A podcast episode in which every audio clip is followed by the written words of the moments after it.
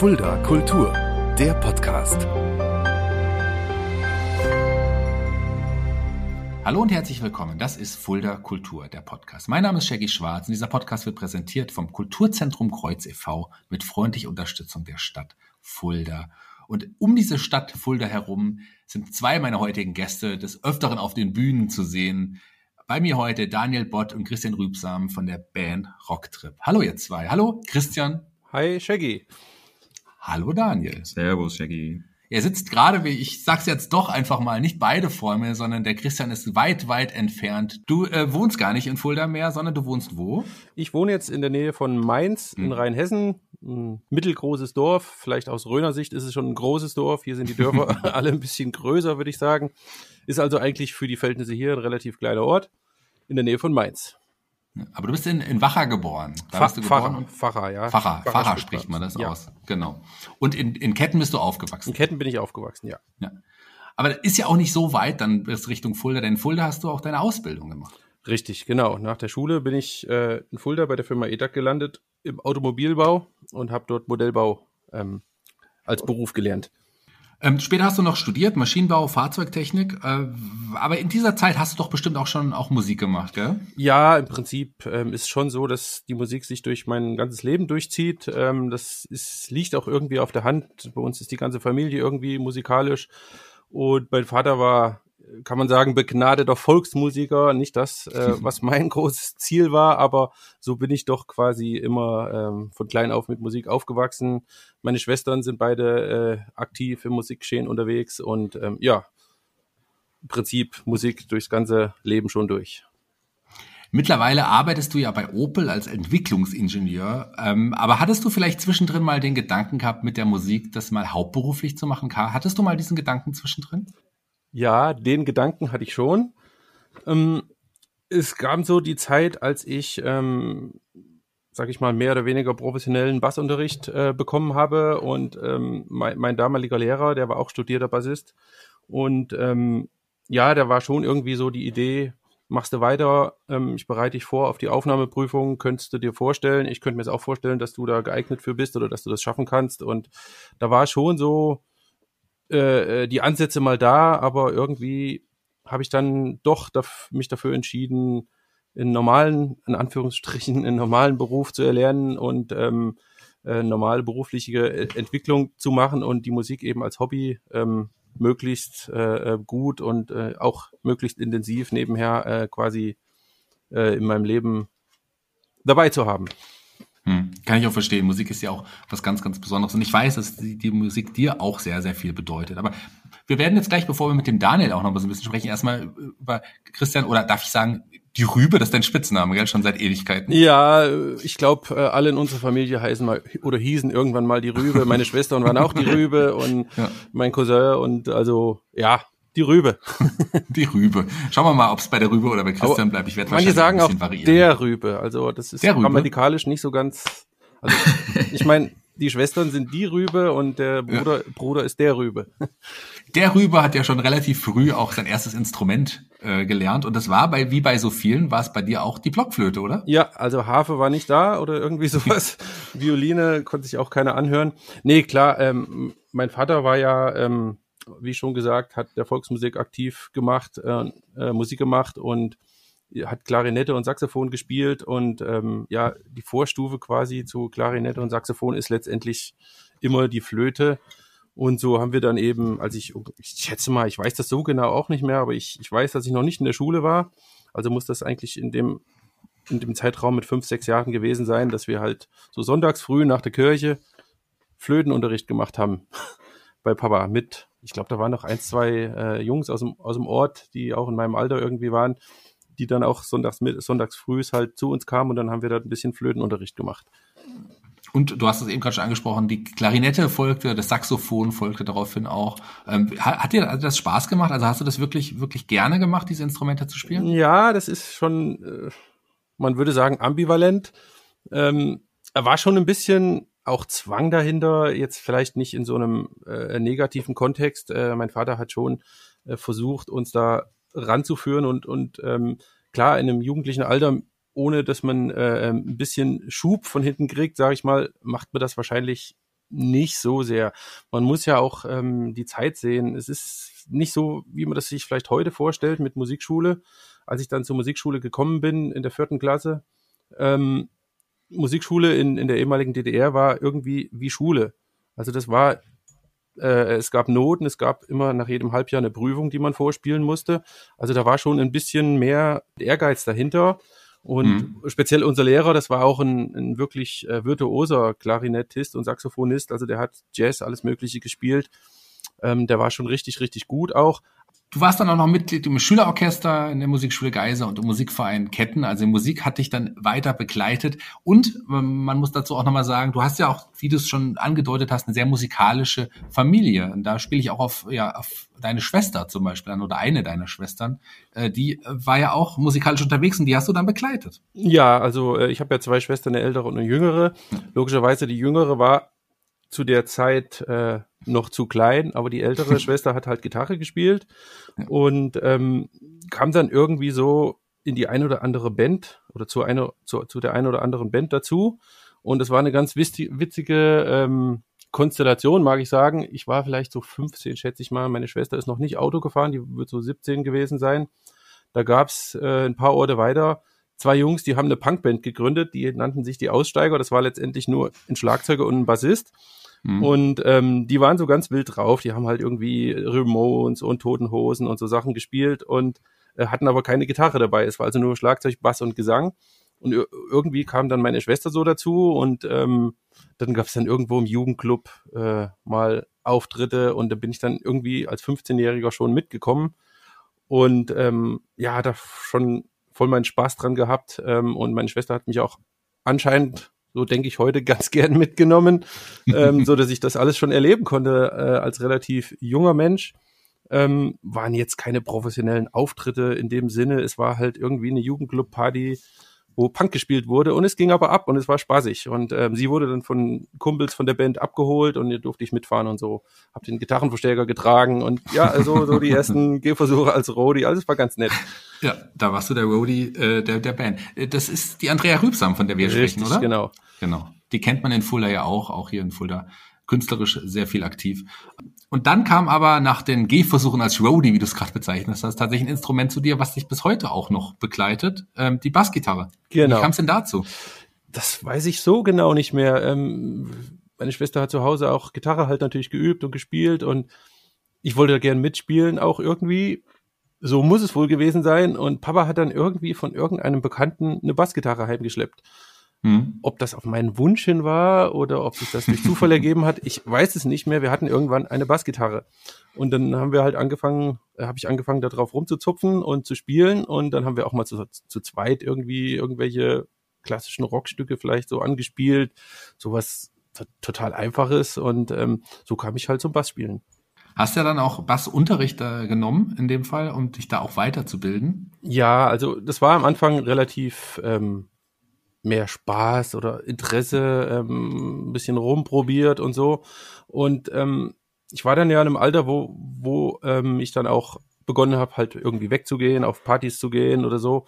Und da war auch wieder meine Schwester, die mich oft äh, schon früh mitgenommen hat, zum Beispiel zu irgendwelchen Coverbands. Und zur damaligen Zeit war die Band Max aus Meiningen, war eigentlich eine ziemliche äh, Größe in dem Geschäft. Und wenn die bei uns in der Gegend gespielt haben, war immer wirklich viel los, da war immer gute Stimmung und ähm, dann habe ich die Jungs da oben gesehen und habe gesagt, wow, das waren so wie die Götter für uns. Und auf irgendeiner Kirmesveranstaltung, da war ich dann vielleicht schon 17 oder so, vielleicht schon 18, ich weiß es nicht mehr. Ähm, wir hatten ordentlich gefeiert, waren auch nicht mehr ganz nüchtern, muss man sagen.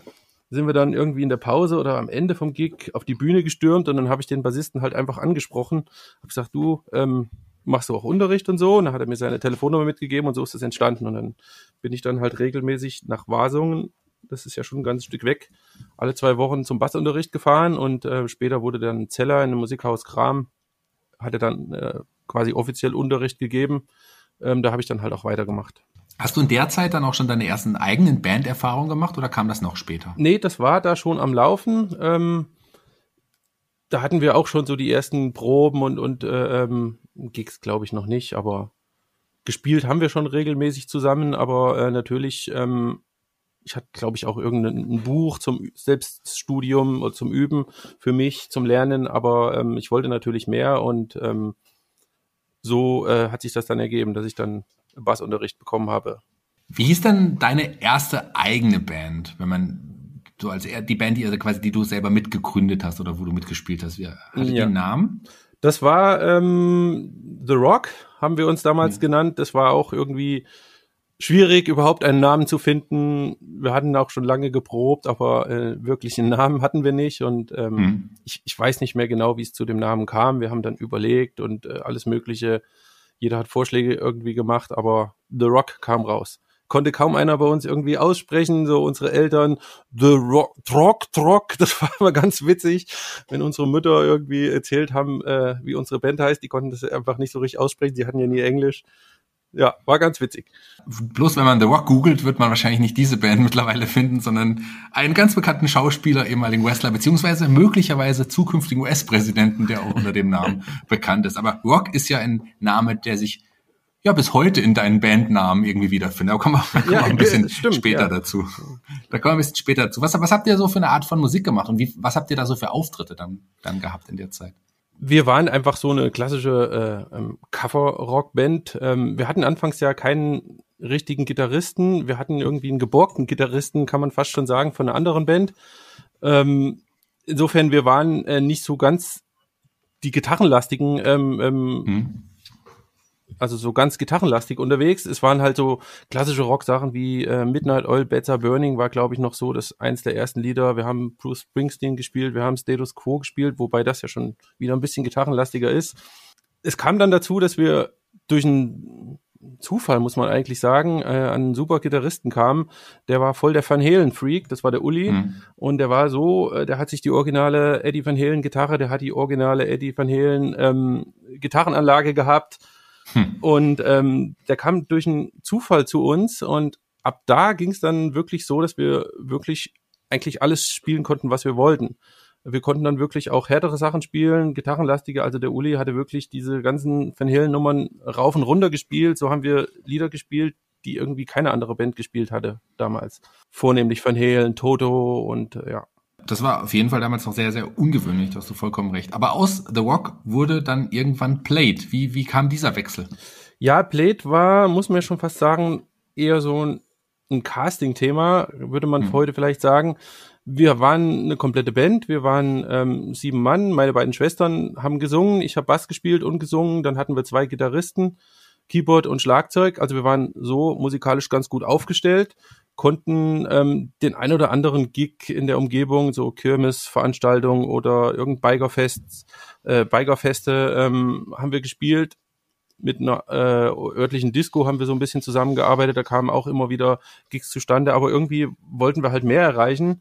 Und dann kam es dann dazu, dass jemand aus der Band, ich glaube, das war der Andi, vorgeschlagen hat, wir könnten uns doch äh, in Fulda an den einen bekannten Manager wenden ähm, das war damals der Joschko, der Jam und Herde 7 äh, gemanagt hat. Und so sind wir dann da hingekommen, haben uns dort vorgestellt und er wollte quasi aus der Band mehr machen. Und dann war so ziemlich das erste, wir brauchen einen gescheiten Namen. Und äh, da wurde dann auch viel überlegt und ähm, im Prinzip wurde der Name dann vorgeschlagen. Blade ähm, hatte dann auch gleich grafisch irgendwie so das Logo aufbereitet und so, hat es dann quasi gleich in Szene gesetzt und so kam es zum, zum Namen Blade. Wir fanden das ganz okay damals, haben gedacht, ja, wenn uns das hilft, wenn uns das weiterbringt, dann nennen wir uns um. Ähm, war jetzt irgendwie kein Problem für uns und so haben wir das äh, gestartet, aber das war halt auch dann trotzdem nicht so ganz von Erfolg gekrönt. Aber ähm, Blade gab es ja schon einige Zeit und zu Blade, da gab es ja auch einige ja, Wechsel innerhalb der Band.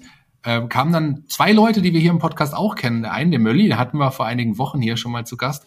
Und jemand, der auch, äh, ja, der vor mir sitzt jetzt gerade auch, der Daniel. Ähm, erstmal kurz nochmal bei dir, Christian.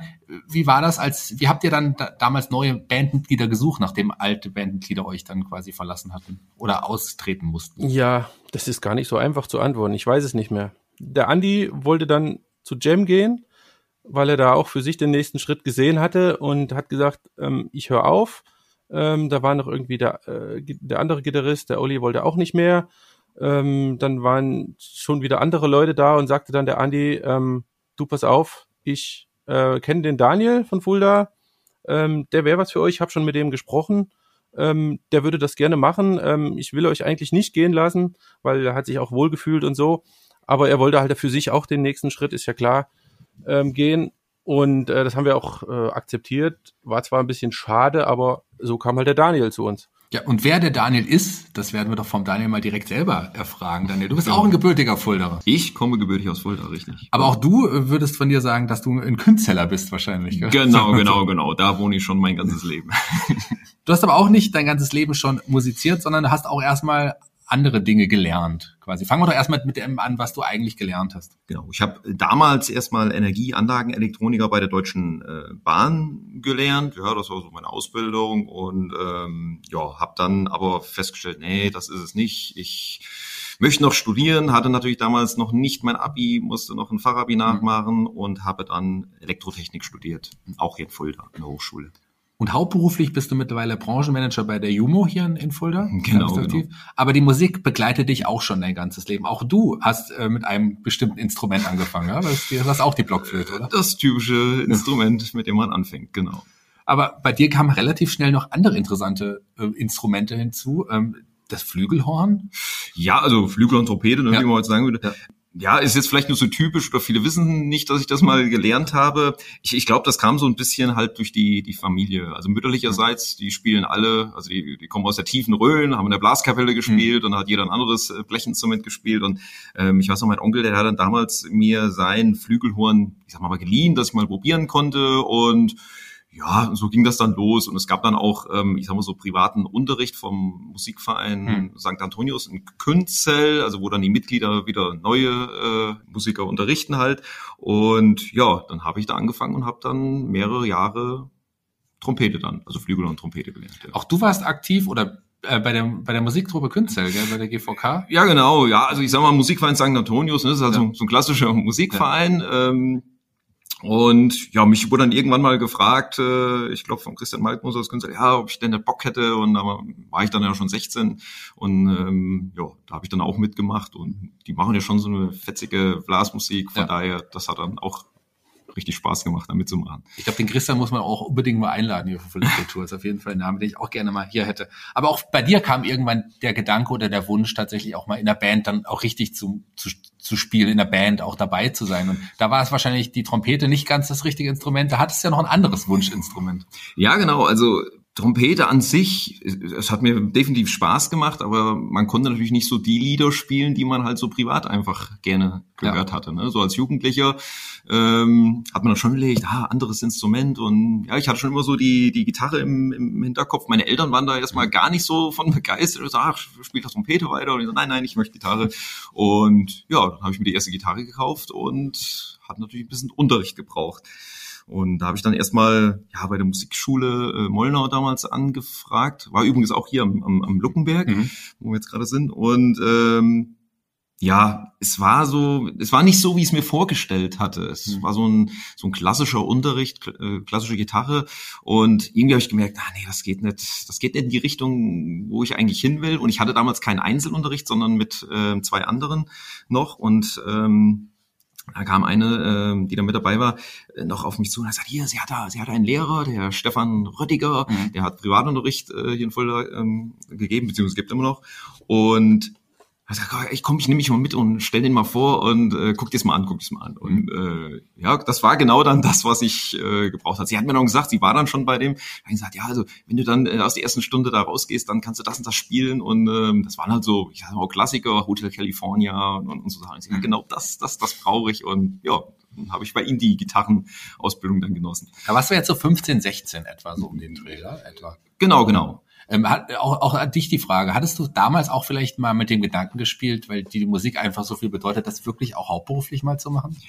Hauptberuflich, klar, die Idee schon ja. mal immer, aber in meiner Brust schlägt noch das ähm, ja, Herz für die Elektrotechnik. Mhm. Also ähm, macht mir einfach Spaß und ähm, ja, irgendwie, nee, hat sich nie so durchgesetzt. Von daher, äh, ich fahre zweigleisig und es ist einfach, Musik ist mein, ein, ist das liebste Hobby, was ich habe. Ja, und auch du mit deiner Gitarre dann als, als 16-Jähriger hast natürlich auch mit dem Gedanken gespielt, in, einer Band zu spielen, wie man das so ist. Und ihr habt, du hast eine Band mitgegründet. Ja, da, also das war ja tatsächlich dann auch irgendwie so das Ziel, ne? Ja. Also klar, man spielt jetzt Gitarre und ja, wäre schon cool. Also man hat dann damals so die bekannten äh, Coverbands hier in der Region, äh, Angel Landing, Lenser, ähm, ja, Jam und, und so weiter. Und ja, das wär's doch, das, mhm. das, das, das will ich auch machen. Ne? Und ja, jetzt gerade so im Ort, in, in Künzell, hat man dann mal so die, die Augen offen gehalten und ja, wer kann denn noch, äh, was weiß ich, Schlagzeug, wer kann denn noch Gitarre, wer kann vielleicht das und das. Und ja, man hat sich dann formiert und dadurch haben wir die erste Band dann The Pure äh, gegründet. Bitte nicht nach dem Namen fragen. Ich keine Ahnung, wie der entstanden ist. Macht überhaupt keinen Sinn. Also ich, ähm, ich kann, um dich kurz zu unterbrechen, ich habe ja schon mal genau diese Frage gestellt, wie ist der Name The Pure entstanden? Weil wir genau. schon mal in diesem Podcast, und das war jetzt in dem Fall auch der Mölli, der Christian Müller, äh, der auch von der Band Feininger äh, mhm. damals im Podcast arbeitet, der war ja Teil dieser Band. Auch den habe ich damals schon gefragt, wie es dazu gekommen ist. Vielleicht dadurch, dass er The Pure so oft hier erwähnt, wäre doch mal Zeit für eine Reunion hier bei Fuller Kultur im Podcast. Ja, gut, die Musiker sind mittlerweile alle ein bisschen verstreut in Deutschland, ähm, aber ja, ja, wäre durchaus äh, denkbar. Also ich, ich weiß auf jeden Fall, dass alle von denen das Instrument, glaube ich, noch spielen. Ne? Weil euer legendärster und größter Auftritt war ja bei den am Ende der Schulferien auf dem Uniplatz. Das habe ich mit Mölli auch schon mal besprochen gehabt. Richtig. Das wäre dann bei Fuller Kultur der zweitlegendärste Auftritt wahrscheinlich. So. genau. Nach, nach der ganzen Zeit auch wieder. Peter Pio, wir wissen es, das blieb ja nicht so lange, so lange gab es die Band nicht. Für dich gab es eine andere Band, die hieß dann Maverick. Wie, wie war der Wechsel dahin und wie bist du dahin gekommen? Genau, genau der, der André Brelo, der hatte mich dann damals ähm, angerufen. Er sagt, ah, die suchen hier noch einen Gitarristen und äh, gründen gerade eine neue Band und ob ich denn Bock hätte und einfach mal vorbeikommen, mal Probe spielen. Mhm. Und ja, das ist eine gute Idee. Ich meine, damals habe ich viele Musiker gekannt, die gleichzeitig in mehreren Bands gespielt haben. Dann habe ich mir das mal angeguckt. Und ja, das hat sofort äh, gepasst. Ne? Also ich war dann der Letzte, der dann äh, mitten in die Band äh, da aufgenommen mhm. wurde. Ich weiß noch damals so, äh, der andere Verena hat gefragt, also ein Kriterium gibt's noch, damit wir dich überhaupt äh, in die Band aufnehmen können. Ähm, also du musst Haare auf der, auf der Brust haben. ja gut, das habe ich dann kurz gezeigt und äh, dann war ich aufgenommen. Ähm, die hast du wahrscheinlich immer noch auf dem Kopf, hast du die nicht? nee, auf dem Kopf habe ich die jetzt nicht mehr. auf der Brust noch, ja. Die wachsen woanders. Da ist auch eine, noch eine Dame in der Band gewesen. War das auch Aufnahmekriterium bei ihr? Äh, nee, bei ihr. also ich hoffe mal nicht. Also ich, ich, ich habe sie nie gefragt, aber ich glaube nicht.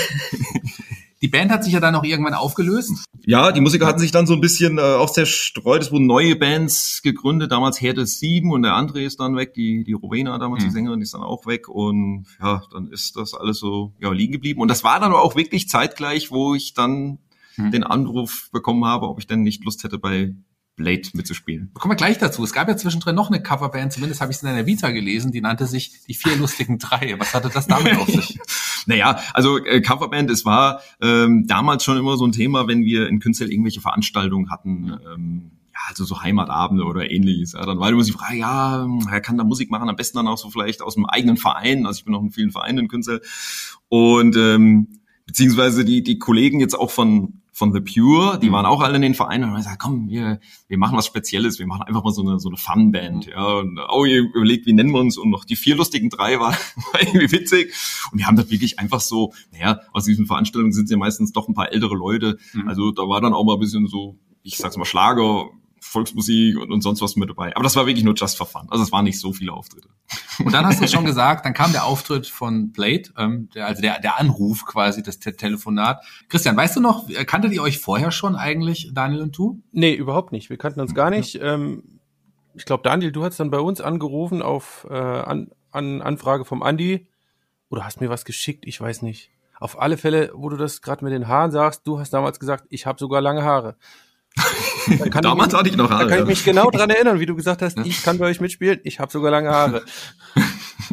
War das das Aufnahmekriterium bei Blade dann? Lange wir hatten, Haare? Nee, wir waren froh, überhaupt jemanden zu kriegen. endlich, endlich einer, der es auf der Bühne auch darstellen kann. Äh, hat er, hat er euch irgendwie, ähm, da bleibe ich nochmal bei dir, Christian, hat er euch Daniel dann direkt überzeugt, dass ihr gesagt okay, der, der passt zu uns, den nehmen wir? Wie, weißt du noch, wie das damals war, wie er dazugekommen ist? Musste er erstmal vorspielen wahrscheinlich und überzeugen, dass er passt? Ich weiß es wirklich nicht mehr, aber anscheinend hat er uns überzeugt, sonst hätte es nicht funktioniert. ich ich glaube, wir hatten einen Termin gemacht, wo, wo du dann halt gesagt hast, ah, hier, ähm, ich, ich glaube, du hast mir drei Songs gegeben, die wir da spielen wollten. Ich glaube, da war sogar Better Burning von Midnight Royal mit dabei. Mhm. Und ähm, ja, dann haben wir einfach gespielt. Und ich, ich glaube, was äh, also auch wirklich bis heute harmoniert sind, ähm, also auch bei uns in der Band singen ja sehr, sehr viele, ja. Und ähm, dass wir ja, einfach mehrstimmig wirklich sehr gut ja. harmonieren. Und das war damals von Anbeginn schon so. Ja, wir hatten ja bei Blade zu dem Zeitpunkt auch keinen richtigen festen Sänger in dem Sinne. Ähm, es hat jeder irgendwie was gesungen und das war natürlich, äh, ähm, ich will nicht sagen ein Kriterium, aber das war ein wichtiger Punkt, dass Daniel auch gesanglich natürlich sehr stark ist und ähm, das kam schon sehr gut, hat gut zusammengepasst dann. Dann gab es aber auch in der Band einige Umstrukturierungen und äh, Bandmitgliederwechsel und aus Blade wurde dann sozusagen Rocktrip. Kann man das so sagen, Daniel? Genau, also wir hatten natürlich, ähm, ja, wie soll ich sagen, eine Sängerin ist ja damals noch dazugekommen. Ja. Das war noch nicht zu dem Zeitpunkt, wo ich dazugestoßen bin. Und ja, wir hatten schon viele Auftritte äh, gehabt, auch so klassisch Kirmese, mhm. Feste und ja, und dann, als der Mölli uns verlassen hat, ist das so ein bisschen eingeschlafen mhm. und ja, dann hat sich halt was Neues ergeben, beziehungsweise ähm, damals gab es ja ein paar Musiker, ähm, die auch noch andere äh, für eine Bandformierung ähm, gesucht hatten. Das war der Stefano Corino und die äh, Katrin Hauke. Mhm. Und ja, die hatten damals schon Aushänge gemacht bei Mollnauer und so weiter und hat eine Band gesucht und dann, ich, ich weiß ja gar nicht drüber, wie es dazu ja, kommt, also wurde ich angerufen. Christian, genau, für dich ist es ja wahrscheinlich noch schwieriger auch gewesen, weil die Band ja quasi, das war ja schon Kannst du, kann man das als dein Baby auch so ein bisschen bezeichnen? Du warst ja. von Anfang an dabei, hast sie gegründet. Für dich war der Wechsel ja wahrscheinlich dann, oder der, die, die, der Weg zu Rocktrip dann wahrscheinlich noch härter. Erzähl ja, aus deiner Sicht. Ja, ich würde sagen, ähm, Daniel, du hast es eben so ein bisschen bejaht, die Frage, dass aus äh, Blade Rocktrip geworden ist, das würde ich eigentlich eher verneinen. Ähm, das Kapitel Blade war im Prinzip abgeschlossen. Ich, ich glaube, wir haben ein ganzes Jahr nichts mehr zusammen gemacht, musikalisch es war schon so mein Baby und äh, wir haben aber irgendwie gemerkt, äh, ständig irgendwie neu besetzt und immer wieder einen neuen Anfang gesucht und es ist irgendwie nie so richtig zum Erfolg geworden. Es hat immer Spaß gemacht, wir waren immer eine, eigentlich eine gute Gruppe, aber ähm, es war teilweise halt nicht so von Erfolg gekrönt, wie wir das gerne ge uns gewünscht hätten. Und ähm, dann kam der Punkt, wo wir gesagt haben, so, es ist Schluss, es hat keinen Zweck mehr. Ähm, es gab dann nochmal irgendwie so ein, wie so ein kleines Aufbäumen, nochmal das Ding komplett neu aufsetzen mit verschiedenen Musikern. Da war immer ähm, der Manfred, mein Kumpel, mit dem wir zusammen die Band gegründet hatte, hatten und ich und der Gerald, ähm, der ganz am Anfang auch dazu kam, ähm, am Keyboard. Wir drei haben das irgendwie immer noch mal versucht, in einem anderen Weg neu zu starten, mit ganz neuen Leuten, mit einem ganz anderen ja, Konzept kann man eigentlich nicht sagen, aber mit einem ganz anderen Ansatz. Und das hat einfach nicht so richtig funktioniert. Und dann war der Punkt gekommen, wo wir gesagt haben, so jetzt ist wirklich Schluss. Es macht keinen Sinn mehr. Ähm, wir hören das jetzt auf. Und das war ein ganz schwerer Schritt für mich, muss ich sagen, weil das war schon so mein Leben. Ähm, ich habe da viel investiert ähm, an, an, ich bin schon so ein emotionaler Mensch und ich habe da viel auch an, ähm, ich will jetzt nicht sagen, an finanziellen Sachen investiert. Das war nicht der Punkt. Der Punkt war eher so an, an Kraft und Energie und es hat halt nicht funktioniert. Und dann haben wir gesagt, so, jetzt ist Schluss. Und dann bin ich auch zum Studium gegangen und da war erstmal äh, in Sachen Band, Coverband, Selbstmusik machen für mich komplett Cut. Ich habe gar nichts mehr gemacht und habe mich komplett auf das Thema Tontechnik, ähm, weil ich da schon immer so ein bisschen Hang zu hatte, äh, fokussiert. Habe dann äh, bei diversen Veranstaltungen ähm, die Tontechnik gemacht und bin dann zu einer, sag ich mal, Tanz-Coverband, äh, so, so Kirmes-Partymusik dazugekommen, habe dort äh, Tontechnik gemacht. Mhm. Und dann saß ich immer an dem Mischpult und habe gedacht, ja, eigentlich müsstest du da oben stehen. und dann ist das wieder in mir so, so hochgekommen, dass ich gesagt habe, ah, irgendwie müssen wir doch was machen. Aber ich habe äh, mein Studium abgeschlossen gehabt und hatte ähm, die Arbeitsstelle hier bei Opel angefangen, war quasi auch jetzt aus der Rhön mehr oder weniger weg, kam nur noch am Wochenende ähm, dazu und ähm, bin dann mit der, mit der, mit der Tanzband umher getourt, wenn dann so Kirmes-Saison war, waren wir halt dann fast jedes Wochenende unterwegs.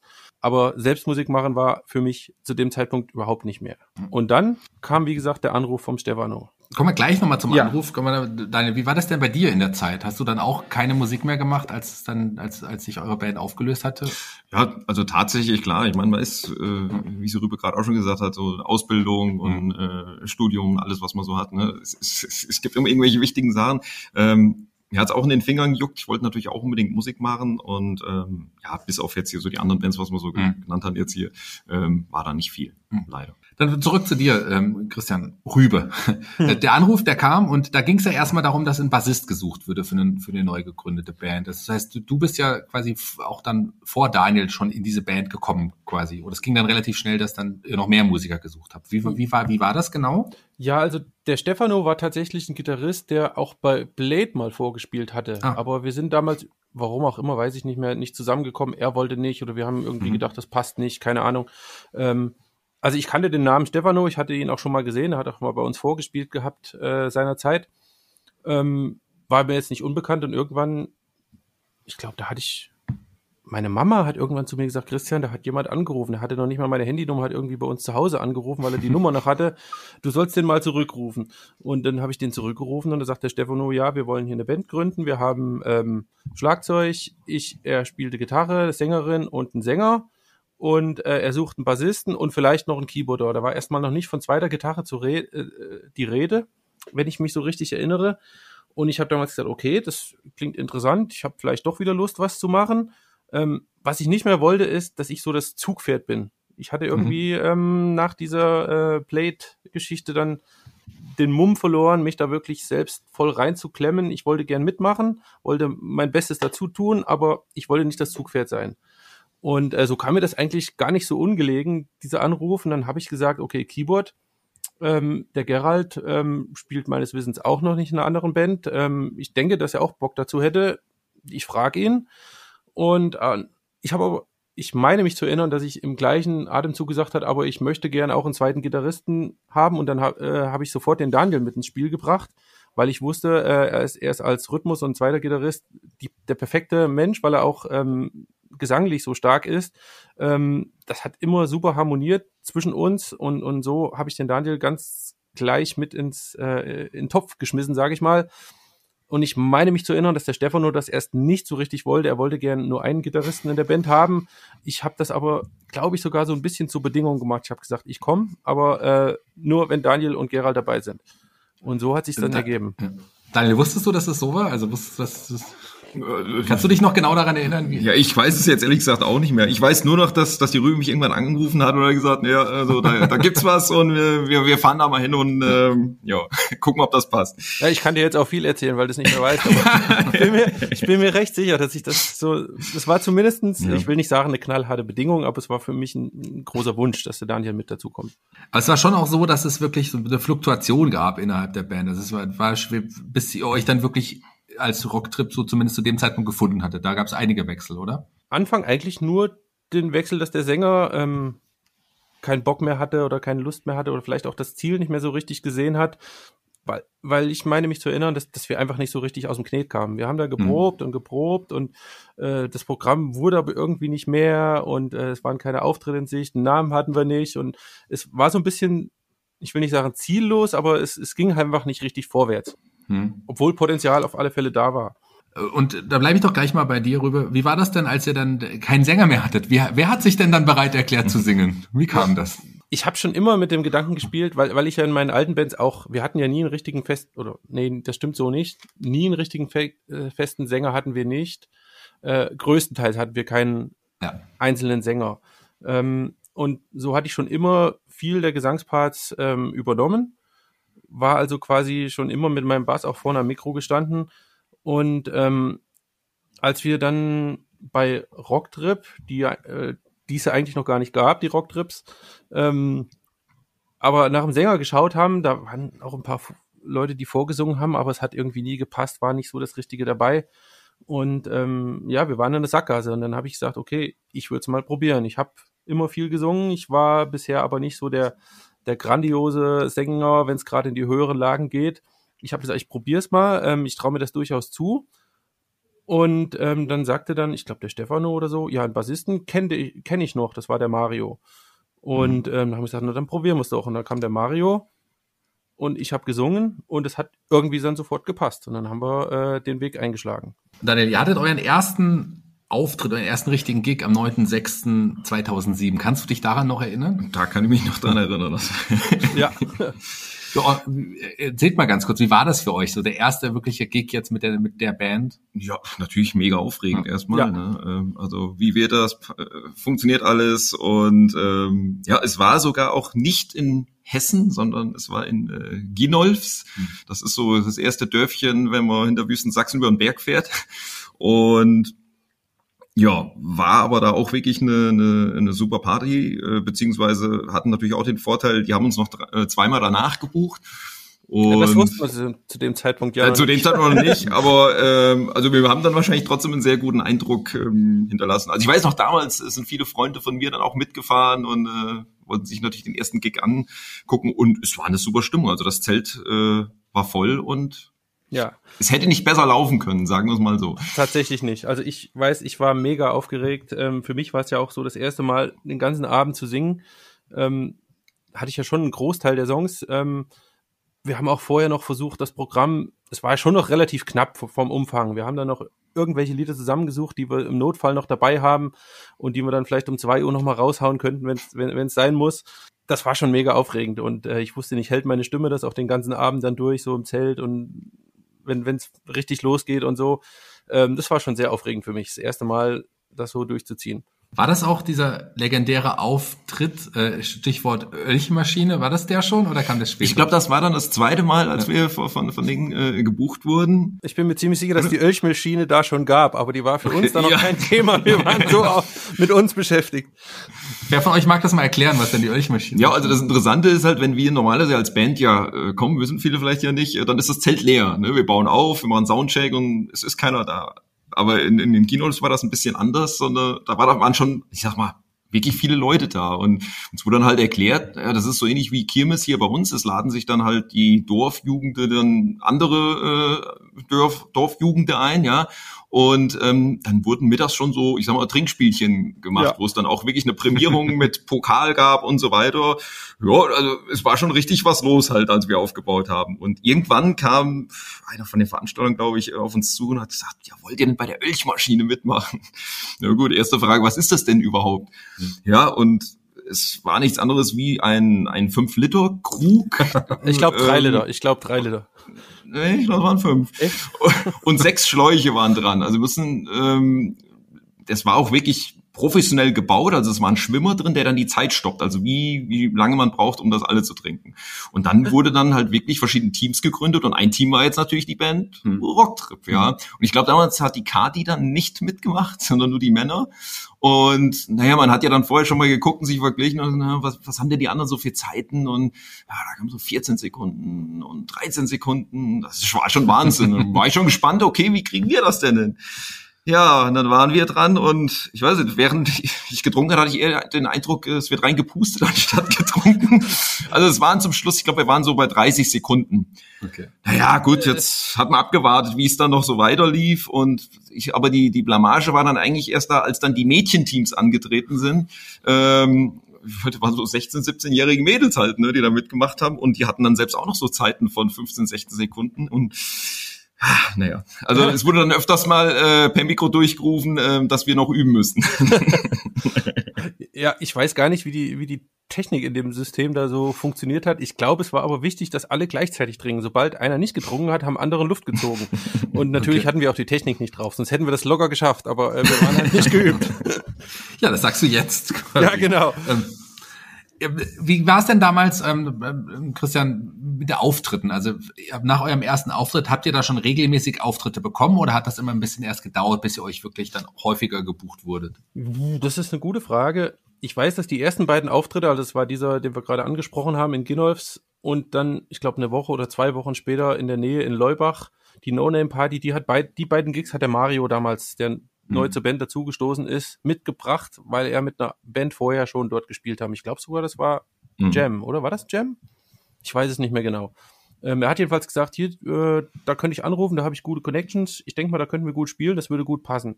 Und äh, so hatten wir die ersten zwei Auftritte und die sind ja wirklich, äh, ja, ich will nicht sagen, wieder erwarten, aber ist wirklich richtig gut gelaufen. Ähm, es hat den Leuten super gefallen, wir hatten alle super Spaß. Es war, waren zwei tolle Abende, muss man echt sagen. Und danach kamen die ein oder anderen Auftritte. Ich kann aber nicht mehr genau sagen, wie schnell und wie viel das vorwärts ging. Das weiß ich nicht mehr. Aber ich hatte ja auch eben schon an, angedeutet, ich hatte mich so ein bisschen aus dieser Rolle, dass ich die Band, äh, das Zugpferd bin der Band, äh, raus, von Anfang an rausgehalten. Von daher liegt es vielleicht auch daran, dass ich das nicht so richtig weiß mehr. Ja, war denn, äh, euer, war denn äh, der, euer Gitarrist quasi dann der, der, der eher das Zugpferd war, der sich um die Gigs gekümmert hat? Also der euch dazu geholt hat oder wer war das dann? Ach, ich glaube, es war jeder so ein ja. bisschen. Also jeder hat irgendjemanden gekannt oder aus seinen früheren Bands oder irgendwelche Veranstalter und ähm, ja, so hat man den Terminkalender eigentlich immer ganz gut vollgekriegt. Auch die Cardi hat viele äh, Gigs an Land gezogen. Es ist dann auch ja so gewesen, dass es auch in der Zeit sehr viele Umstrukturierungen auch innerhalb dieser Band gab. Da gab es wieder einige Bandwechsel, wann wisst ihr auch teilweise gar nicht so lange bei euch dabei waren. Wie die aktuelle Besetzung, wie lange ist die denn jetzt schon zusammen? Das müsste jetzt seit, ähm, ja gut, also 2017 ist dann nochmal ähm, die Kati und der Mario mhm. gegangen, also mit die, ich sag jetzt mal, einer der Anfangsmitglieder. Ja, und dann sind noch Becky, Dominik und der Ivo, der den Mario am Bass ersetzt hat, mit dazugekommen. Davor waren wir eigentlich schon viele Jahre, ähm, sagen wir, in derselben Besetzung. Der, der Manu war ja dann mhm. ähm, auch noch Gitarrist bei uns und ähm, Manuel Schönherr, der genau, auch schon mal hier zu Gast war. Ja, also das waren viele Jahre, die wir jetzt so zusammen. Ja, das war relativ stabil, würde ich sagen. Als Manuel genau. dann dabei war, hatten wir fünf, sechs Jahre bestimmt. Nee, eigentlich müssten es eher so sieben, sieben Jahre, sieben bis acht Jahre vielleicht stabil ähm, die Band gehabt. Ähm, hat sich nichts geändert, es kam dann irgendwann der Punkt, wo Manuel gesagt hat, er möchte ähm, oder hat dann parallel bei einer anderen Band angefangen und das wurde dann alles zu viel für ihn. Er musste dann Prioritäten natürlich setzen und ähm, so hat dann anfangs äh, Manuel Prinzip von Auftritt zu Auftritt geschaut, ob er bei uns mitspielen kann oder ob eben eine Aushilfe, äh, mhm. quasi eine feste Aushilfe für ihn kommt. Und so hat dann eine ganze Zeit lang immer mal der Manuel mitgespielt oder eben der Fabi und der Dominik im Wechsel wie es irgendwie gerade zeitlich äh, gepasst hat. Aber wie viele Auftritte habt ihr denn da zu dem Zeitpunkt so im Jahr gehabt? Mal abgesehen jetzt von dem Corona-Jahr, da werden es wahrscheinlich sehr wenige gewesen sein. Das ist klar. Also ich sage mal, das waren immer so im Schnitt, ich hätte es gesagt, so, so 15. Okay. 15 Auftritte. Ja. Die waren natürlich immer geballt im, ich ja. sage jetzt mal Sommer oder so zur Chemis-Zeit hier in der Region. Also Fastnacht ist dann meistens so ein bisschen eine Flaude gewesen, aber die Zeit haben wir immer gut genutzt, um halt ja ein neues Set dann auf die Beine zu stellen. Ja, also anfangs waren es 20, dann waren es vielleicht eher äh, an die 15. Es ging dann auch sogar ein bisschen runter Richtung 10, weil wir auch muss man auch sagen, das, wir sind ja alle beruflich äh, auch viel unterwegs und ähm, ist natürlich ein Hobby, soll aber auch nicht ganz äh, für umsonst sein. Das, die Preise haben sich dann auch ein bisschen entwickelt. Wir haben dann mhm. eher gesagt, okay, ähm, lass uns doch lieber ein bisschen priorisieren, welche Auftritte wir wirklich äh, äh noch machen wollen und welche wir vielleicht eher nicht mehr machen wollen. Es sind dann einige Auftritte auch weggefallen, muss man sagen. Aber ähm, es, es hat für uns auch ganz gut gepasst, sage ich mal, zumindest für mich. Ich habe ja schon die weite Anreise, was ich regelmäßig äh, immer noch tue oder getan habe, jetzt momentan halt nicht, ähm, dass ich dann halt immer die weite Strecke dann auch nachts wieder zurückgefahren bin Richtung Mainz.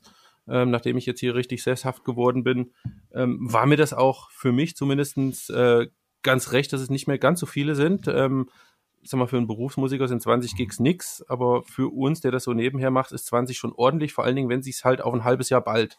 Dann ist man ja doch fast jedes Wochenende unterwegs.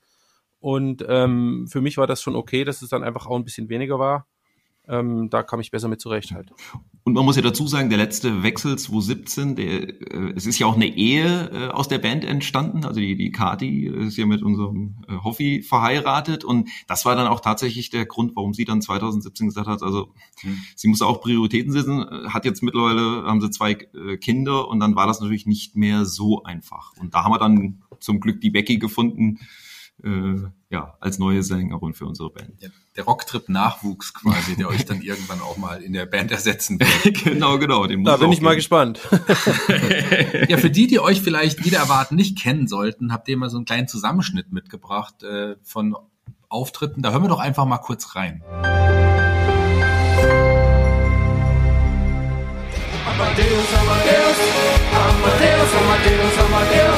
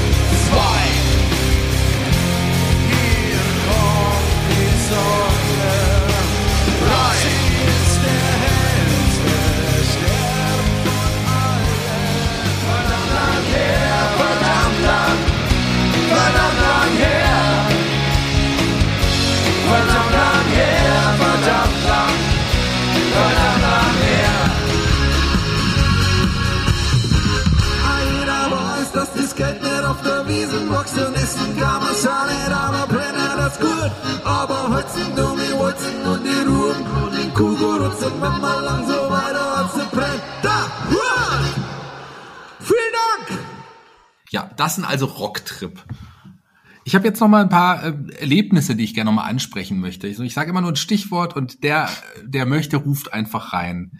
Wir äh, reden von dem wunderbaren Ort Jandelsbrunn. Ja, es ist halt nicht hier in der Region, kann man sagen. Also es ist wirklich im tiefsten, tiefsten, tiefsten Bayern gewesen. Ich weiß gar nicht, wie wir da dran gekommen sind. Ich glaube, die haben uns auch äh, irgendwie im Internet gefunden und haben gesagt, ach, das ist doch mal super, ne? Fahren wir mal in die Region, gucken mal, was da so ist.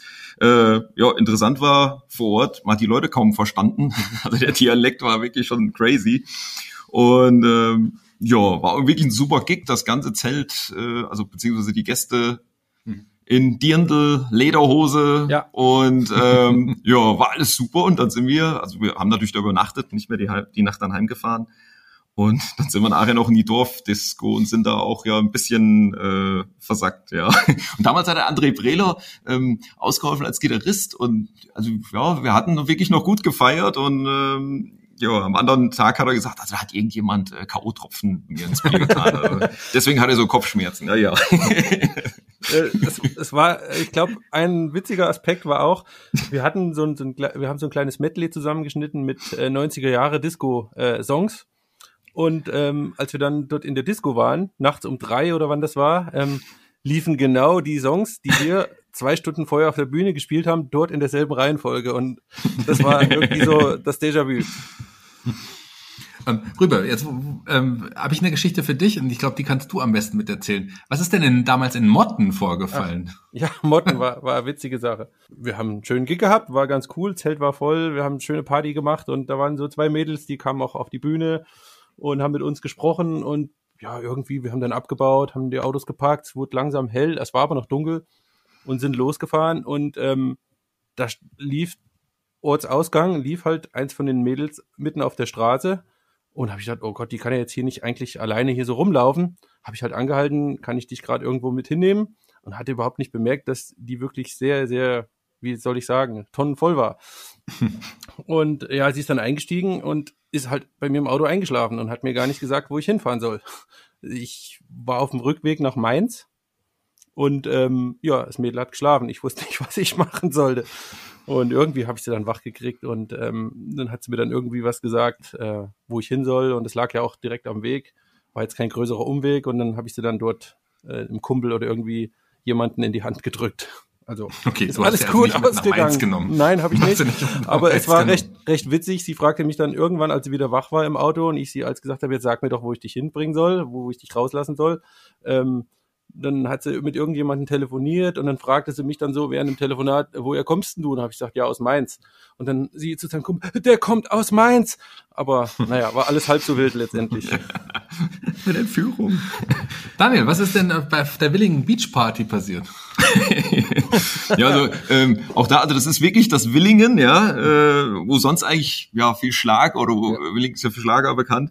Ähm, da wurden wir immer auf einer Beachparty ähm, gebucht und also war aber wirklich super. Die haben das, äh, hatten ein Zelt, äh, Sand. Äh, da reingekippt und ähm, ja, ich sage, wir haben uns ganz normales Programm halt abgespielt. Also wir, wir haben schon geglaubt, dass der Veranstalter weiß, was er für eine Band halt bucht. Ne? Ich meine, das kann man ja auf der Homepage kriegt man ja genügend Hörbeispiele über ja, unser Genres, die wir so anspielen. Und ja, irgendwann, ich sage mal, so in der letzten Runde kommt auch mal so ein Rammstein-Song vor. Und als wir den angespielt haben, kam dann der Veranstalter zum Techniker und sagte, ja, was ist da los mit der Band? Hat die sich überhaupt noch im Griff? ja, und äh, ja, die haben dann schon gewunken, oh, nee, hört auf. Und ähm, das Witzige war dann nur, äh, eine, eine Frau vom Kumpel des Veranstalters, die kam nachher und hat sich so riesig gefreut. Also, ja, äh, das gab's noch nie. In diesem Ort hat noch nie jemand Rammstein gespielt. Mega mäßig. Und der Masse hat's auch wirklich gefallen. Also es war wahrscheinlich einfach nicht der Musikgeschmack des Veranstalters. Ja. Ja, aber so on the road passieren ja echt viele schöne Geschichten.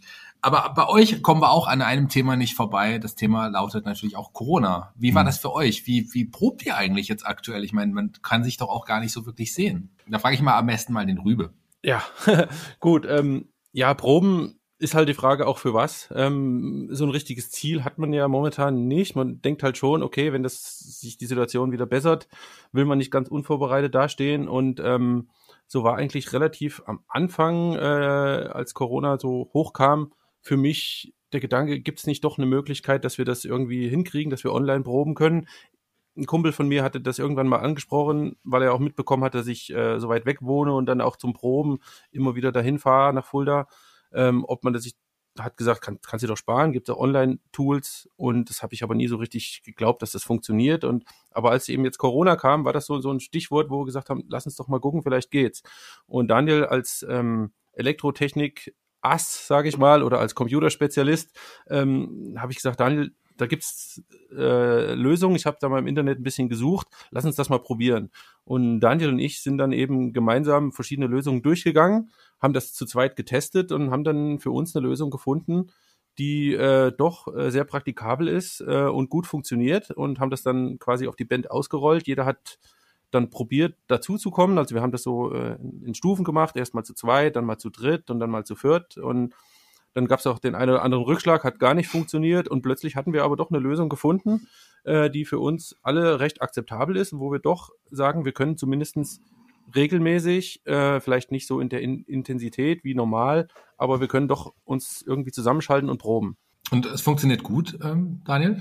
Ja, ich sag mal, anfänglich, äh, unser, Schlagzeuger, der wohnt auch in der Rhön und der hat jetzt vielleicht nicht so anfänglich die, die beste Internetverbindung, aber hat sich mittlerweile geändert. Und ja, es ist halt immer die Frage, ne? der, der die langsamste Internetverbindung hat, der kann das Ganze natürlich dann kaputt machen. Aber mittlerweile funktioniert es wirklich ähm, sehr gut. Ne? Also wir reden ja hier von Latenzen, äh, die unter 60 Millisekunden liegen müssen, damit man irgendwie zusammen proben kann. Aber funktioniert derzeit wirklich super.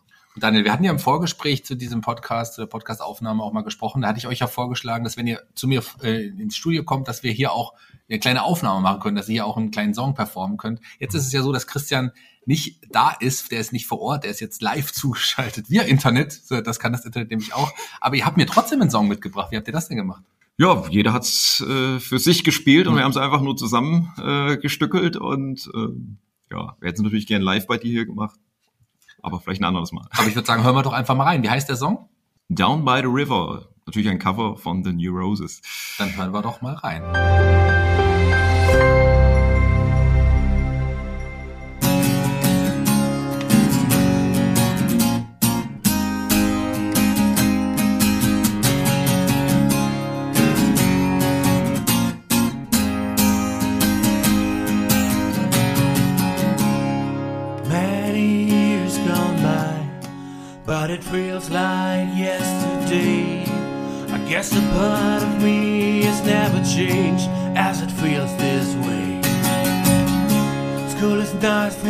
Old man's books, so I didn't waste time on this. When the summer showed a sunny face, we'd all meet down at a secret place. Whoa!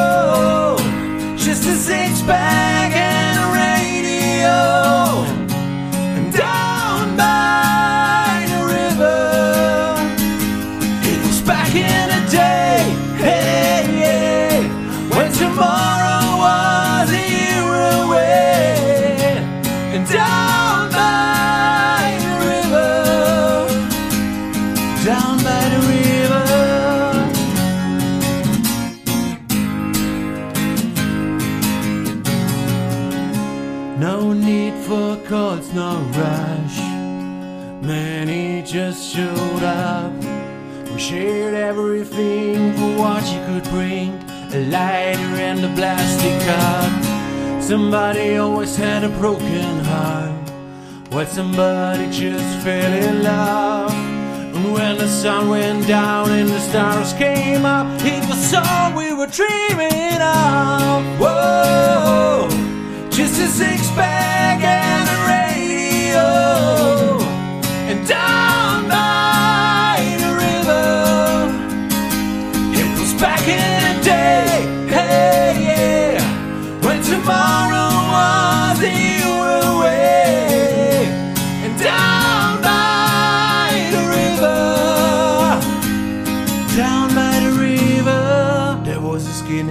after midnight, stealing kisses in the firelight. No job, no plans, just live, just love, just dance.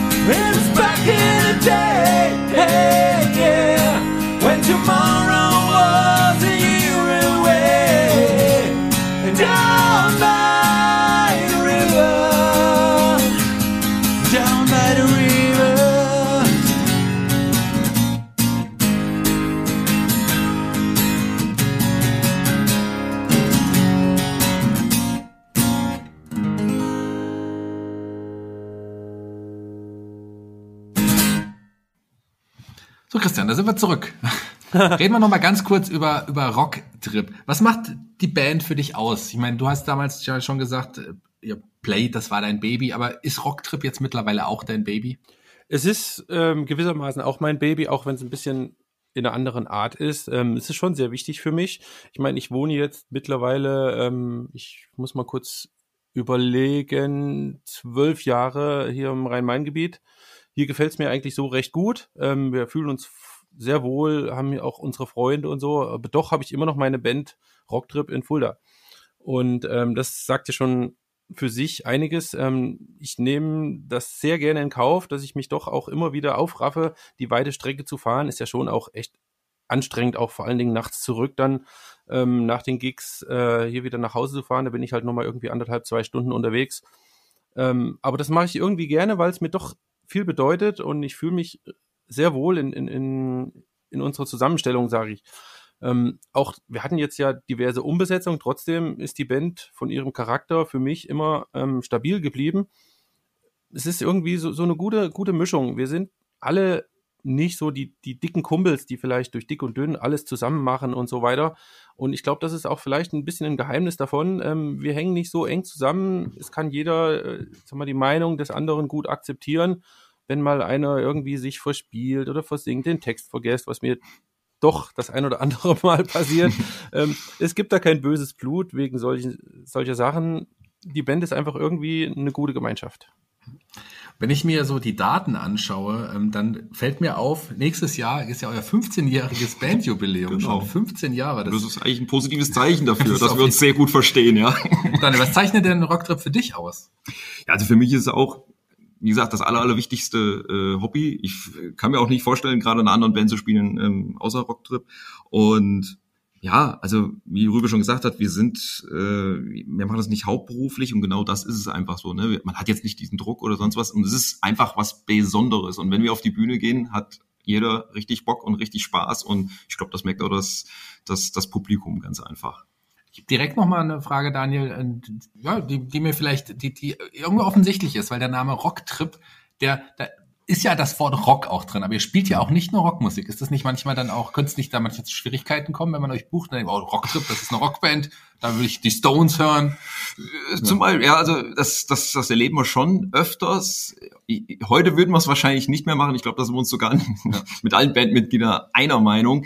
Ähm, ja, es suggeriert halt, ja, Rock, aber Rock ist für jeden immer irgendwie was anderes. Mhm. Ja, und ähm, ich sag mal, was ist bei uns halt wirklich ist, ist eine sehr, sehr gute äh, Mischung. Wir haben auch ganz viele äh, Pop-Songs, die wir etwas verrocken halt Mhm. ganz einfach. Ne? Also wir spielen das nicht eins zu eins nach, sondern wir, je, jeder in der Band kann sagen, ah, hier, ich hätte die Idee, das spielen wir da so und so, oder wir- das können wir anders machen. Und dann wird's halt wirklich eine ganz neue Version, die halt einfach äh, ja, rockig angehaucht ist. Und wie die Rüber ja schon gesagt hat, 90er-Medley. Ne? Also ich meine, das Mhm. Eben, war ja das so- meine ich damit. die Disco-Songs Ja. und, und, und so weiter. Auch die haben wir verrockt, ja. Aber wenn's die Leute hören, ey, yo, ne, man, man assoziiert das trotzdem mit dem Mhm. ursprünglichen Song, hat richtig Spaß dabei, aber Aber verrockt ist dann Wie verrockt. passt, äh, Christian, dann passt der Name Rocktrip doch eigentlich doch ziemlich gut, oder?